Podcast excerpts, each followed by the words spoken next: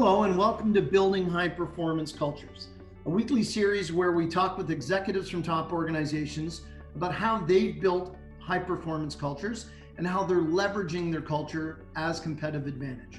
I'm Marty Parker, the president and CEO of Waterstone Human Capital.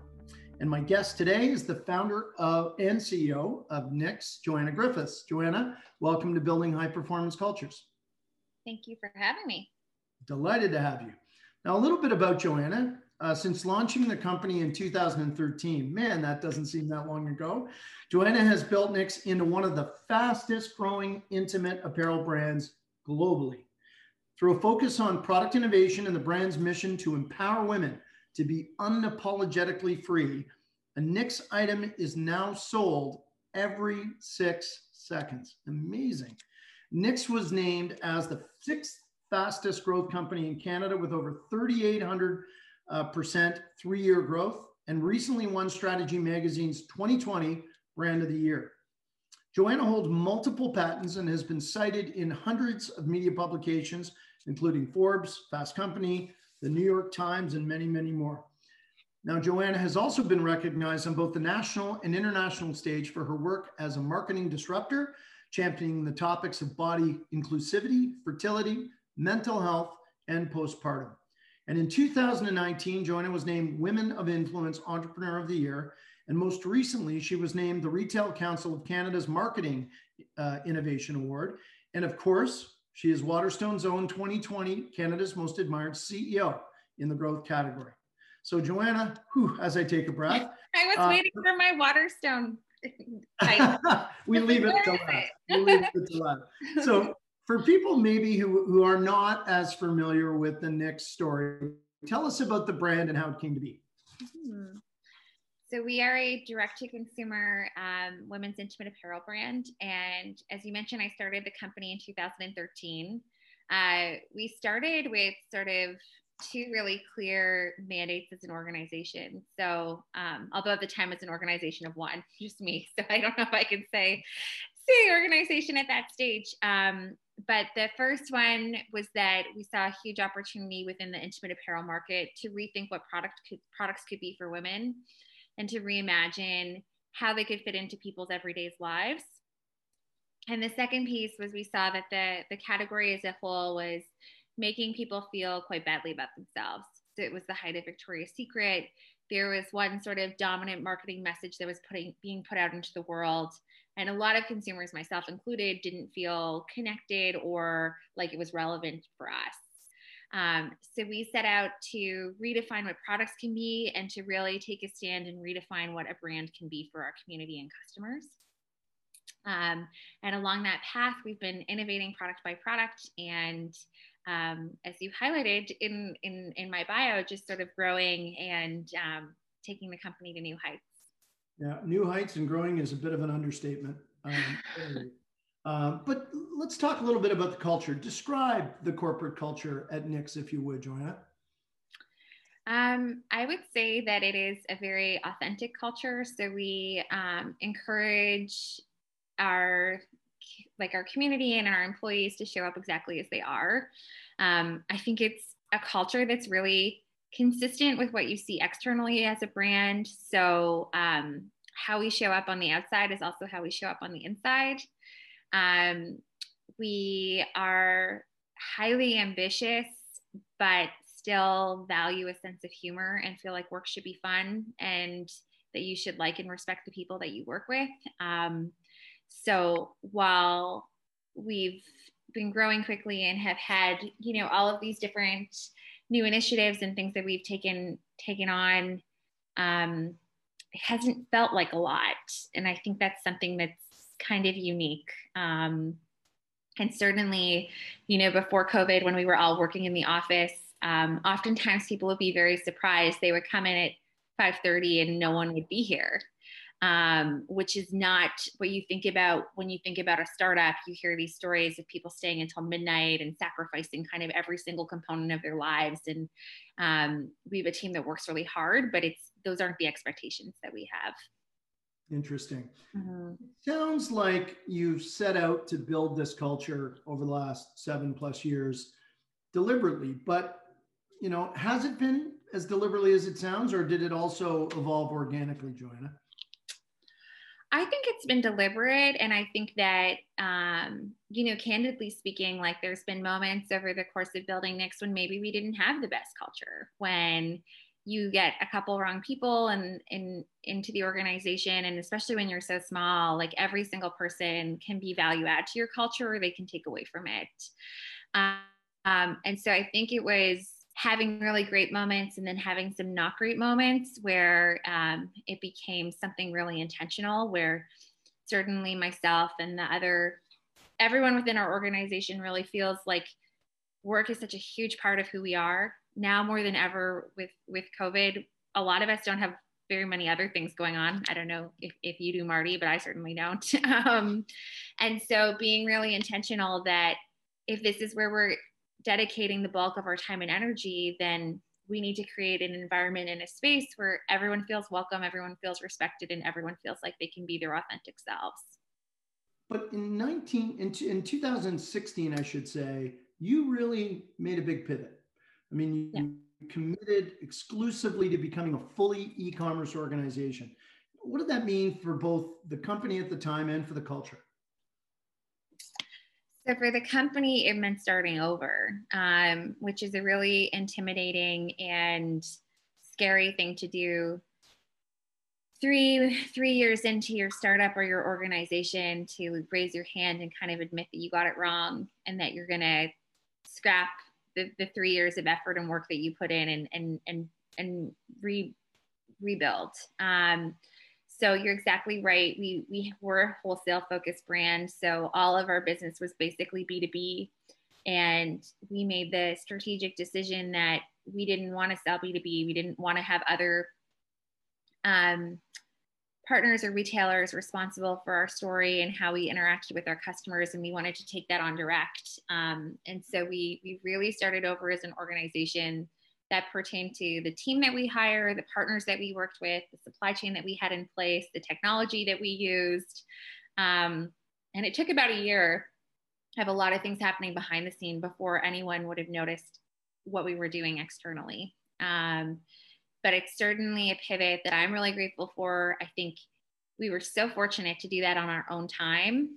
And this year in particular, seeing so many retailers and so many brands being forced to make that transition, not on their own timeline, not kind of because they wanted to, but because it's their only way to survive. Um, I certainly feel grateful that while it was challenging, we were we were able to to do it on our own terms.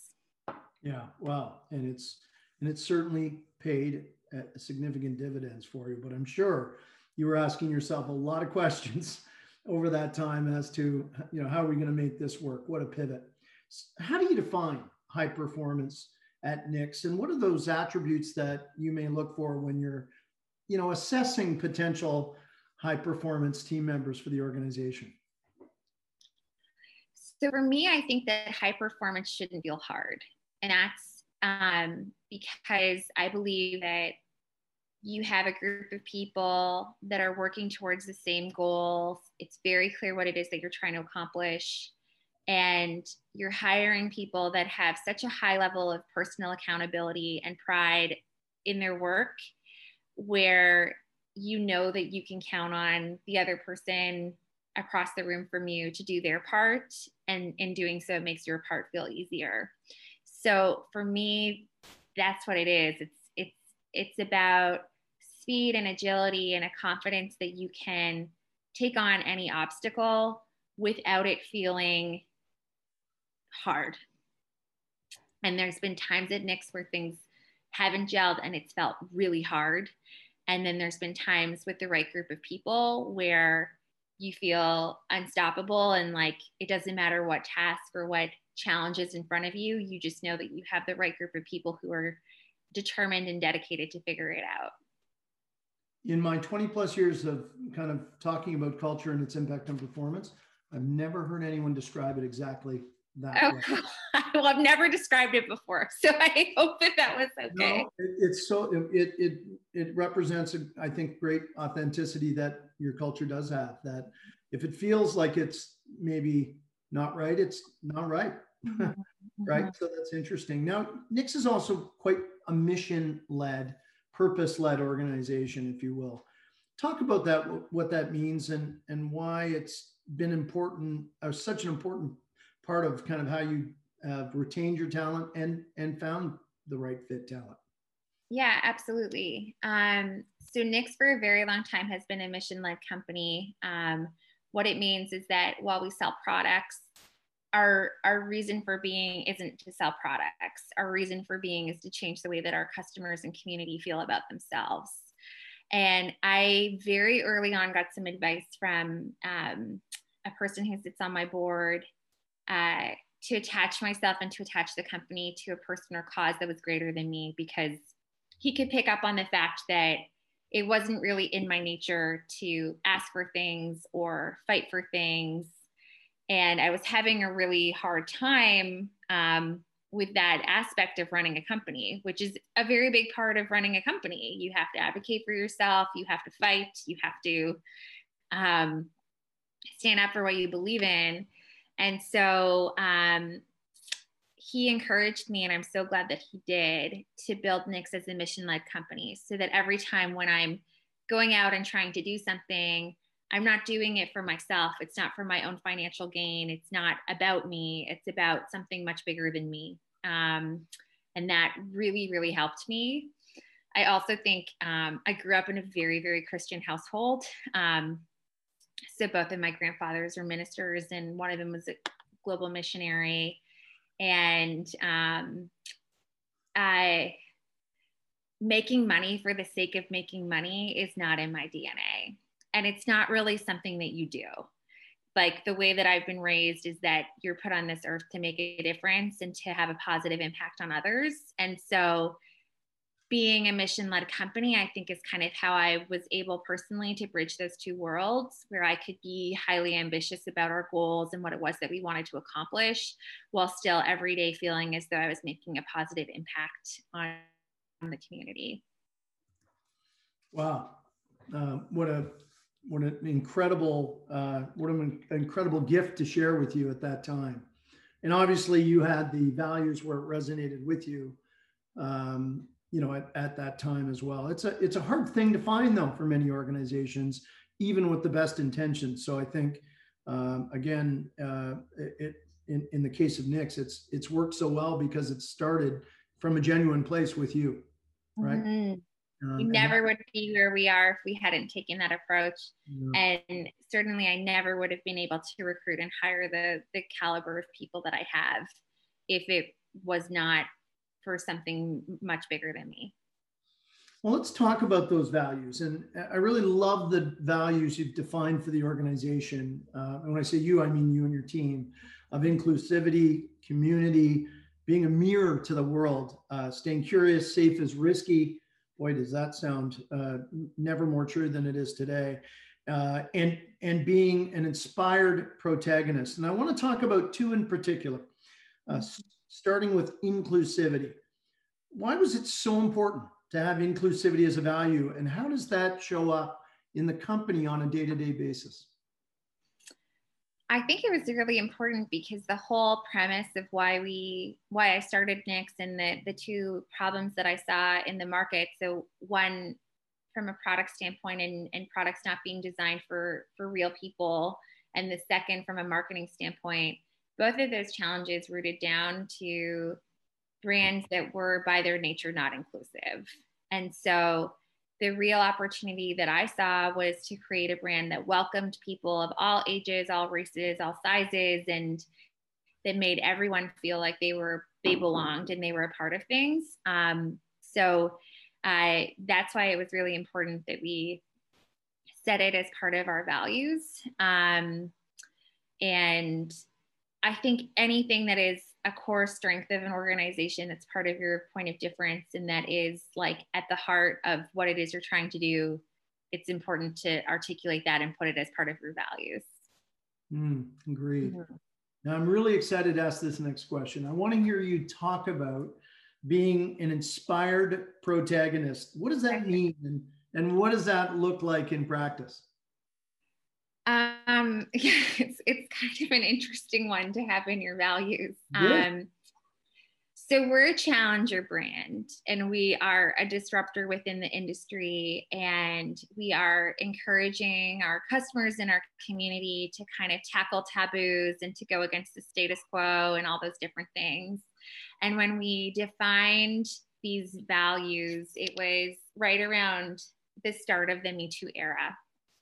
And I really noticed that there were two ways to approach the problem. One was from a place of anger and negativity, and the other one was from a place of light, positivity, empowerment, and believing that there could be a better world. Mm-hmm. And some of our competitors we saw going down the negative path.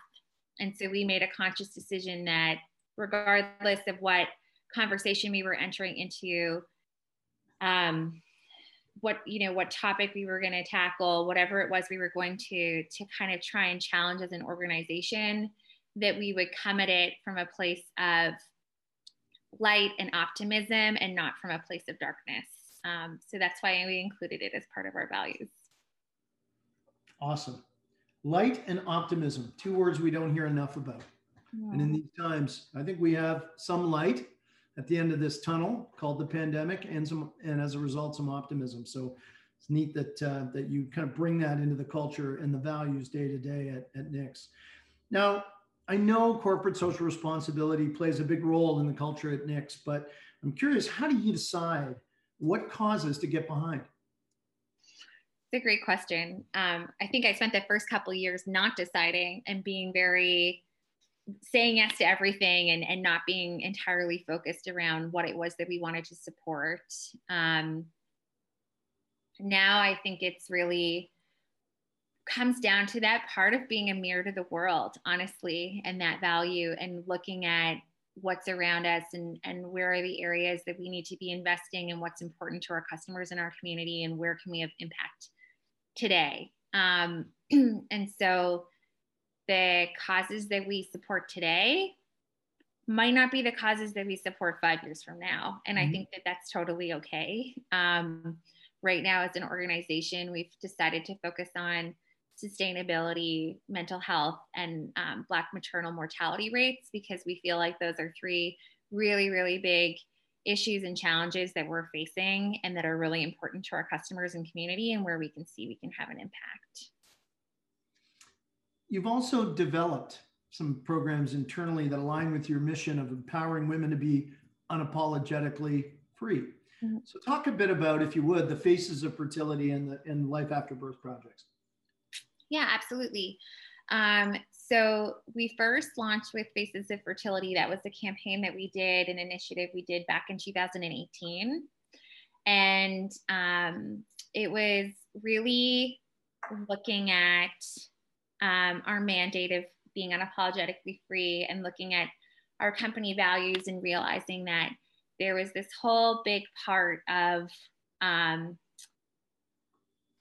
being a woman that was tied to fertility and it was such a huge part of people's identities. And um, we kind of been ingrained with this singular view that like women are put on this earth to procreate.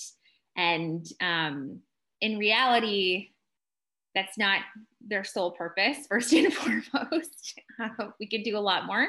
Um, and then i it's also not this like clean and clear path for very many people. Um, so we launched a campaign called faces of fertility. Um, it was inspired by a miscarriage that i had on mother's day of 2018 and with most of our campaigns, especially when we're asking our communities to share and come forward with something that's deeply personal, um, oftentimes we like to lead by example and kind of be the first ones to do it.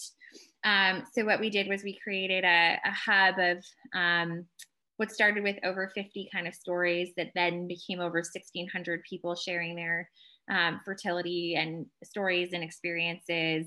We created a podcast um, and really tried to open up and create a conversation around this topic that literally is at the core of humanity and our survival, but that often isn't spoken about. Um, and so that was our Faces of Fertility campaign. Um, our Life After Birth campaign, we launched in uh, the fall of last year. Um, and also just wanting to have a conversation and a spotlight in a different way around um, the the transformative kind of experience that is um, postpartum and recognizing that um, so much of the emphasis is put on the baby and not enough of the emphasis is putting on the birth of an entirely new person which is is the person who gives birth to that baby. Um, and so i think i was in a really unique position at the time where i was um, pregnant with my my first my son and we were in the process of developing a maternity line and I just happened to be postpartum during the development process. Um, and so that was a pretty risky uh, project for us. We launched it as a photography exhibit in um, Soho in New York. We featured over 250 people and their raw photography. We, we didn't even, we just said, send us anything, honestly. And we created this really beautiful photography exhibit that was very raw and had captions and um, invited people to come through. And I remember the, the night before we launched and we were setting up the gallery, I was like, well, people are either going to love this or they're going to think this is the weirdest thing that they've ever seen in their entire lives. Um, and thankfully, thankfully they really, really liked it. And so we, we, we took it to a few other cities and then um, it's being released as a book next year. So we're just in the process of finalizing that manuscript and um, it's been a really beautiful thing to once again give the microphone and the spotlight to the person who doesn't often get it. And I think there's one one unique one similar thing that every person has in common who's given birth and that is that it's a, a, a high point in their lives. Whether the outcome is negative or positive it's still it's like a major major major part of their lives. Like if i don't know you have four daughters marty is that right? Did i make that up? Three daughters two sons three, three daughters, sons, three daughters. Okay so you have five kids. Here we go. Yeah. if they were to make a trailer of your life the birth of your children would likely be in it right? 100% and so because of that it's just so incredible how open people are to revisit that that chapter and to share those experiences. And we would have not just not just you know recent mothers coming through but people in their 70s or 80s where they would be brought back to this really different experience from so long ago um, and is just a really great thing to be a part of um, can we maybe talk about our current circumstances and although we talked about seeing the light at the end of the tunnel how has Knix weathered this COVID 19 pandemic? And what have you learned about the culture and the role, uh, the role of your culture over the past number of months through this, through this difficulty? Yeah, I think that um, I've learned so much. I mean, it's definitely taught me about the adaptability of our organization and that when you work really hard to invest in a culture and to build those bonds, you don't actually have to be in person to have them be realized. They can they can still exist just as strongly, if not even stronger virtually than as they do in person. And that's been a really, really interesting experience and cool learning for me. Um, I think I'm proud of Knix and our how we navigated through COVID. I'm I'm proud of our decision with all of the PPE work that we did and the decision like very early on when honestly we were not sure how things were going to go for us as an organization, but we didn't we we still wanted to make sure that we were being a part of the solution. Um, and so I think that that helped give all of us honestly a sense of purpose in the early days of the pandemic when it was really easy to feel lost and um, confused. And then I think I just feel so fortunate, like I said, that um, we transitioned to digital a few years ago. Um, we had the luxury of making those choices on our own terms. Um, I think that there's arbitrarily been winners and losers as a result of this. And it's not fair where you ended up on in, on on those spectrums. Um, and I think that Knix is really fortunate because we've done better than we've ever done. Um, but I feel for those that just did, are in industries where that just was never going to be a reality or possible. Right. Mm-hmm. Looking out, Joanna, um, what trends do you foresee in the kind of area of building high performance cultures and, and corporate culture in general? I think the way that we've worked has been forever changed. We talk about that a lot now. So um, I don't think that anyone can make the argument that you need to be in an office nine to five with the same group of people every single day of the week, and then that's what's required to do well. So I definitely think that that's a train a trend. Um, I think that we're going to see a more flexible approach to work and a more diver- a more diverse employee base. At least certainly that's our our, our thoughts of, at Knix, where for the first time we're able to hire people from across North America, and um, I think that's going to unlock great things for us as an organization and for anyone else who's following suit, because um, you're really for the first time finding the best candidate, regardless of where they're located. Um, what else do I think? I'm just so curious about, and I don't know how you feel. I'm just so curious about what the adjustment's going to be like when we start to to re-engage and socialize. Because for me, at this point in time, it's ex- like I, I just I'm so not used to it. Like one one day in the office it feels like a lot when you're used to being in your home environment. Mm-hmm. Um, so I think it'll be interesting to see how people uh, transition back. I do too. I, I, you know, the best we can see is some some hybrid, where there be people that won't and don't yeah. need to, uh, people that don't need to and will want some some balance. I think there will be a, a percentage of those who just go back. They really want to. Mm-hmm.